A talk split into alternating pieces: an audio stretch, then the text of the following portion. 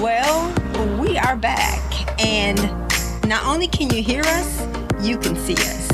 It's Gilda Renee of the Rich Relationship Refuge, and we are doing our business edition in the beautiful Montgomery, Alabama, and we have our first guest, our first business guest, because so many times we see the end result and we don't know the journey. So we're here in the Be Beyoutiful Boutique with Kiana White. Some of you know her by other names, but her name is Kiana, and she not only makes people beautiful, she has created an environment for people to grow and connect. Kiana, thank you so much for being here with us today. Thank you so much for having me. It's my pleasure. Tell me a little bit about your story. What was the motivator for you opening the Be Beyoutiful Boutique? Oh, wow. So the motivation behind opening the Be Beyoutiful Boutique has to be rewound just a bit. I always had a passion for fashion, thanks to one of my aunts who is like the fashion queen. And according to my granddaddy, I always knew that working a 9-to-5 was not my thing. So we had to figure out a way to make both of those work. It wasn't always the Beyoutiful Boutique. I started off brick and mortar with a consignment shop. That was about 2013-ish. 2013, my children were growing. They had places to be, things to do. And once I got everything open, the walls painted, the clothes hung, I was like, somebody's got to stay in here. We have business hours. Yeah. Who's going to take my kids to practice? Who's going to run to choir rehearsal? What am I? Oh, wait, this might not be... So I've got to stay here all day, even if no one comes, or either I have to pay someone to be in here. And at that time, I wasn't ready to do either one. Right. We quickly transitioned into a mobile boutique. It was 2013. The first fashion truck had just started in LA. And I said, that's what I want. That's what I'm going to do. I'm going to be mobile. Yes. I need a truck, a bus, a daycare van, something. So I literally tried and searched, eBay, all the things. I often say that, like, God's timing is perfect. Okay. It's one thing to have a dream and a vision and no money. Like, we do that often. Yes. We can cook most up some stuff. Most entrepreneurs do. Right. But to have a dream, a vision, or a plan and the money, and it still doesn't work out, it's like, did I make this up, or was this really for me to do? So started looking. I would find some things online. Friends who were helping me search would say, no, don't do that, don't buy it from there, it might have salt damage, let's go look. And so finally, one evening, before preparing to do an online auction with some friends of mine who owned a car dealership, I prayed the prayer, okay, God, I know you told me to do this. Well, I think you told me to do this. But if you didn't, then I don't want to if I don't find anything tonight, I'm just going to stop looking and I'll go get a dumb job and work for somebody. And I'm probably going to hate it. But if that's your will for my life, this was my actual prayer. Oh, yeah. Like, if that's your will for my life, then it is what it is. I'm not looking anymore. Right. And needless to say, I found a FedEx truck in Miami, Florida, in the online auction for half of the budget that I had. Wow. And we used the other half to get it here. Right. So started the build out. The short version of my story is we started Montgomery, Alabama. We didn't have mobile business licenses at the time. So it was a kind of, I went to acquire a business license for a mobile business. And they were like, what is that? Yeah. And I said, well, just... You befuddled them. Yeah, give me the same license that the food trucks have. And they said, food trucks? We don't have any food trucks. Oh, my goodness. And I'm like, So you're before your time. I just bought a barbecue sandwich off a food truck. We have food trucks. So we figured out ways to do that. I would travel to larger areas who were familiar, who had mobile events, parks and things, Atlanta, Birmingham, and do some things. I would do private events here. All things were going well. And then, boom, I was going through a divorce and Kiara was getting ready for college. So, yeah. Of course, like most entrepreneurs, or at least the responsible ones. Well, yeah, well, at that point, it was like, okay, I'll go get a real job. Yeah. Because oftentimes we don't see entrepreneurship as real or, you know, legitimate until you're on the inside. Right. And so I can find out where my check is coming from and where it's going to be. So after the divorce, Kiara going to college, a new marriage, a terrible car accident, which landed me in a neck brace. I thought I wasn't going to drive. Yeah. I can't go up and down on the truck. This is over. And my husband said, you have a job. Right. Like, at that point, I'm Googling Pizza Hut, online, what can I do from home? I'm never going to drive again. This sucks. Help right. me. Woe is me. All the prayers. Right. I decided to pop up in downtown Montgomery, 2018 holiday season. Mm-hmm. Fell in love. Downtown was booming, EJI, and we've been here ever since. Yeah. And the thing I love that you are being transparent about the entrepreneur journey, because this new generation of entrepreneurs want the benefits of owning a business without it costing them anything. My definition of entrepreneur is that it costs you everything, and you do everything, and you do it until it produces results. Mm-hmm. And you are definitely the epitome of that. Thank you. I want you to unpack something that you said about a real job, because so many people don't see entrepreneurship as a real job. But is the job the goal, or is taking care of your family the goal? So for you, what when you say a real job, what does that mean to you? At the time, it meant clocking in for someone who's going to pay you a check. You know how much your check will be according to how many hours you're going to work. Do what you need to do and go home to your family. Yeah. At the time, that's what real job meant, coming from my grandfather, who retired from the Air Force, who then right. retired from the state of Alabama, who, you know, planned it all out. He, of course, couldn't understand me trying to do something with no benefits yes. and no steady paycheck and no vacation time. None of that. Right. So real job, that, and I used air quotes with that exactly. Because if you're an entrepreneur, then you understand the hours, the energy, the sacrifice that goes into owning your own, building your own, yeah. and all the things. So it's far more than a real job. It's not even a job. It's a lifestyle. It is. And it's so, the thing that I want to kind of talk a little bit about is about the back end. Because the other day when we came to set everything up, you were doing something that people don't share on Instagram and people don't think about. And it's the detailed cleaning that goes into owning a business. Why is that important to you as a business owner, that the back is as nice as the front? The back, definitely, because it's going to reflect in the front. There are lots of things that we can do. There are lots of things that we can pay others to do. Mm-hmm. But, I mean,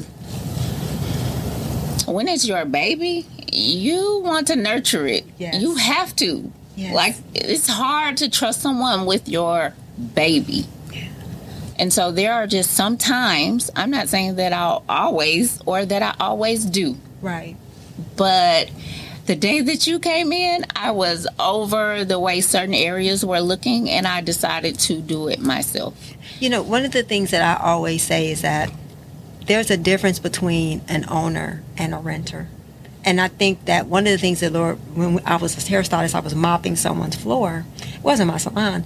And I remember the Lord saying, if you take care of this like it's yours, one day it will be. And I think so many times we're afraid to do the menial, mundane things in fear of it degrading us, when really that's what elevates us. What elevates us are the things that we do when no one is watching. And so the thing that I can say that I see in you, because we were talking about how we met. And I told Gil, I said, how did you meet Kiana? I was like, and it was racking my brain. And I thought about it. We were at a pop-up in East Chase. And wow. Your truck was there. Wow. And I have wanted a truck, a food truck, some kind of truck, forever.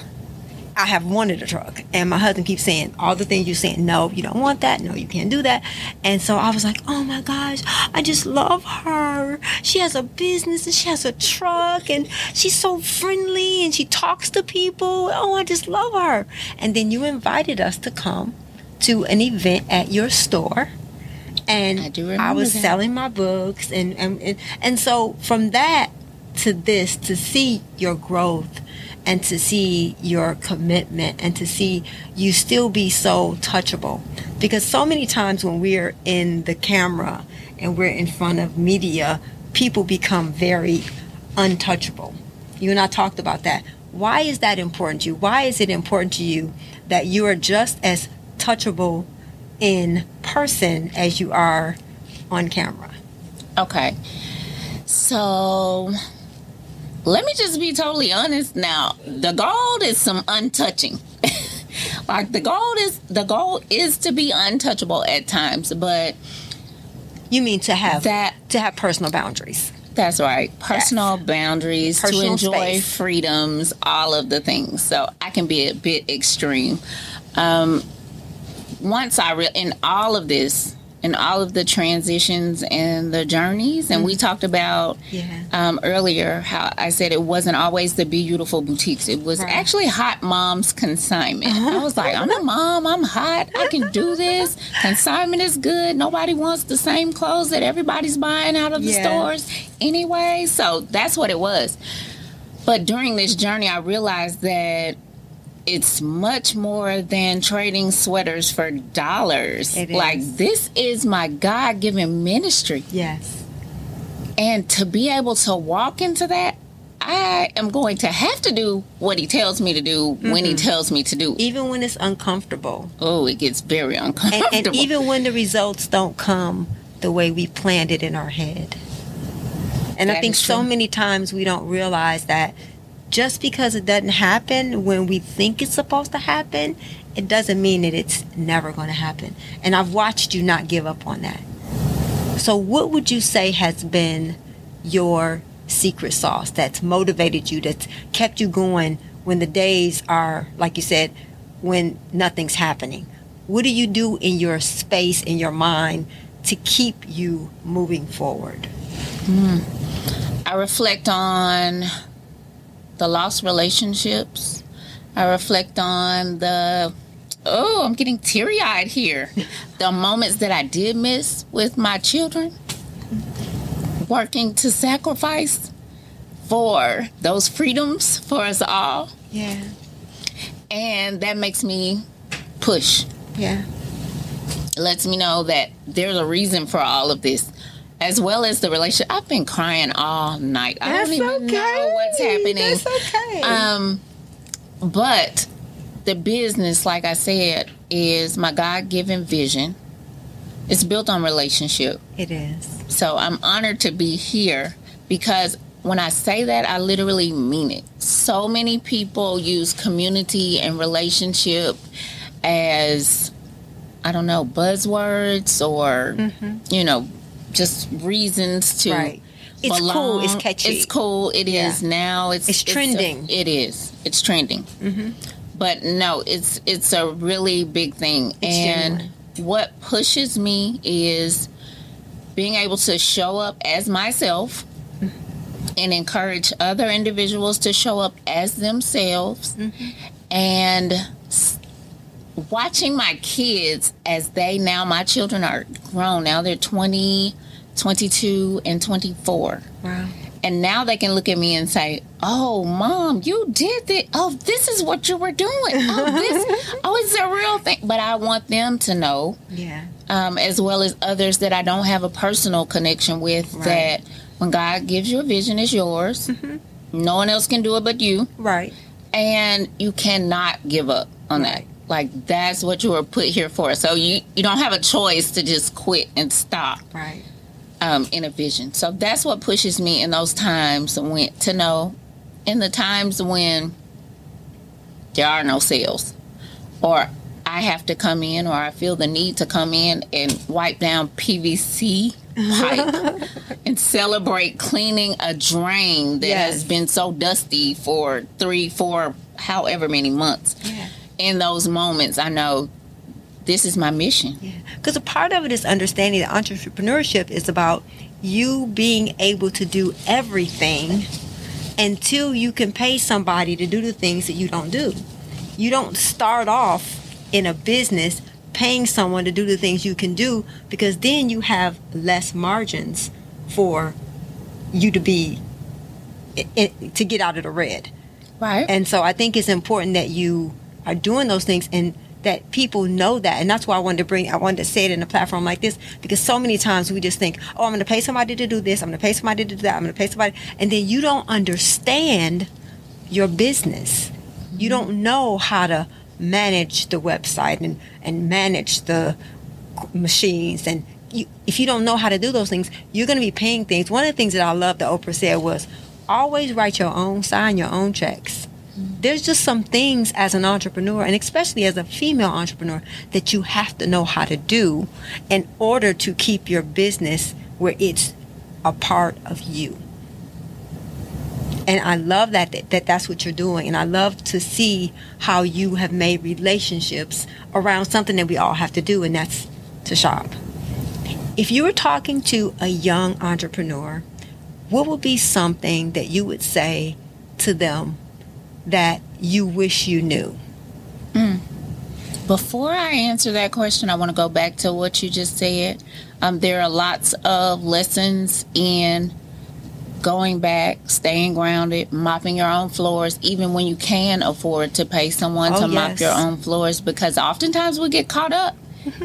Whether we start reading our own product, our own publicity, all the things, and if the margins are in the green or the red, especially when they're in the green, it's easy to pay someone else to do everything. Right. But with that also, like you said, you have to know it yourself. With that also can come hurtful lessons.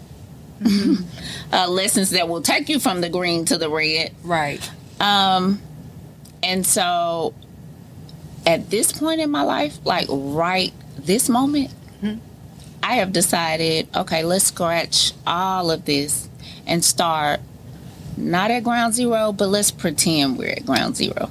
Good. And so that leads me to answer the question that you asked next. What would I say to an upcoming entrepreneur? Learn your business, find mentorship, invest in yourself, stay true to yourself. Yes. And the thing, I love social media and I love the internet, and I think all those things are wonderful, but there's nothing like having someone that you can touch, someone that can walk alongside of you. And I know that's something that's in your heart to do in your big dream future. So I want you to share, what is something in your big dream future that you want to be able to do to make the landscape of entrepreneurship easier or better for the next generation? Oh, wow. Big dream future, not so far away future. The goal is to have the business run itself so that I am reachable, touchable, to share my experiences, my education, my time with those who aim to do what I have done. Yeah. And so that is definitely the goal. It's amazing to see things come together sometime. And I know that you know this, because like, you have done a lot. How did you do that? How did you take from this? And I love what you said.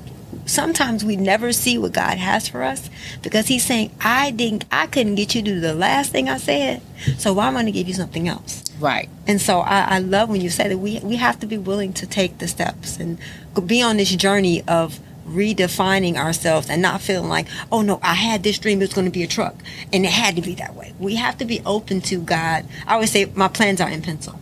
Yes. Quickly erased. Yes. So wrapping everything up, and I'm so grateful for the time you've opened yourself up to us. And for us, we work with couples. So I would never hand you a tissue if you're crying. You know why? because tears are a way for us to get cleansed. And when you give someone a tear, a Kleenex, unconsciously you're saying, stop, that's not okay. And I think that we have to get to a place in our culture and in our society that we don't have to be these strong, callous women. That being strong can still be soft and fragile. And crying doesn't make us weak. Crying means that God is bringing some stuff into our lives, that we need to get some stuff out and make room for some new stuff. Oh. And so don't let the tears, don't let the tears fool you. Tears don't mean that you're weak or fragile. Tears mean that you're being open to what God is running through your life, and you have to be open to that. And so I just want to let you say one thing you want to leave everybody with. One thing you want to leave everybody with that would really help help them have some hope of what a dream could become. That's a tough one. One is the tough part. Okay, how about two? How about two? So let's just say, it has been my experience that the hardest part about life itself is life itself.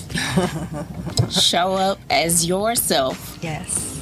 And continue on your mission and your journey to do what God has impacted you to do. Yeah, I want you to share with everyone how they can get in contact with you, how they can follow you, how they can come to your beautiful boutique and buy beautiful fashion-forward items from you. Oh, wow. So we are on Instagram and Facebook as Beyoutiful on Wheels. That's Beyoutiful on wheels.com. We have a free and downloadable app, Big B-U, that's spelled Bigbeyou. And that's also our website, Bigbeyou.com. We are so grateful that you took the time to share your life and your beautiful boutique with us. And so look forward to other episodes about business, because we don't want to just help you with your relationship with food, God, and people. We want to help you with your business this year. So Gil's not in front of the camera this time. Gil is behind the camera because he has made a decision that he wants to be able to do that. So now he's going to produce us. But we're going to continue to bring you content to help you have richer relationships, that you live your life with fewer regrets, and you remember that you are more than enough. And we love you, and we'll see you next time. Thank you for listening. Thank you for your investment in time. Remember to subscribe to the show and hit the notification icon to be notified when new episodes are posted on the podcast platform that you're listening from. Or you can always find us on our website at richrelationshipsus.com or our YouTube channel, Rich Relationships with Gilda Renee. If you found this podcast helpful, or you think it could help someone that you know and care about, please pass it along and share it with them. And also, you can always send your questions and comments to richrelationships.us@gmail.com. This is a weekly podcast, and the new episodes are going to be posted on Monday by 7 p.m. Central Standard Time. Remember, we're stronger together. Let's grow.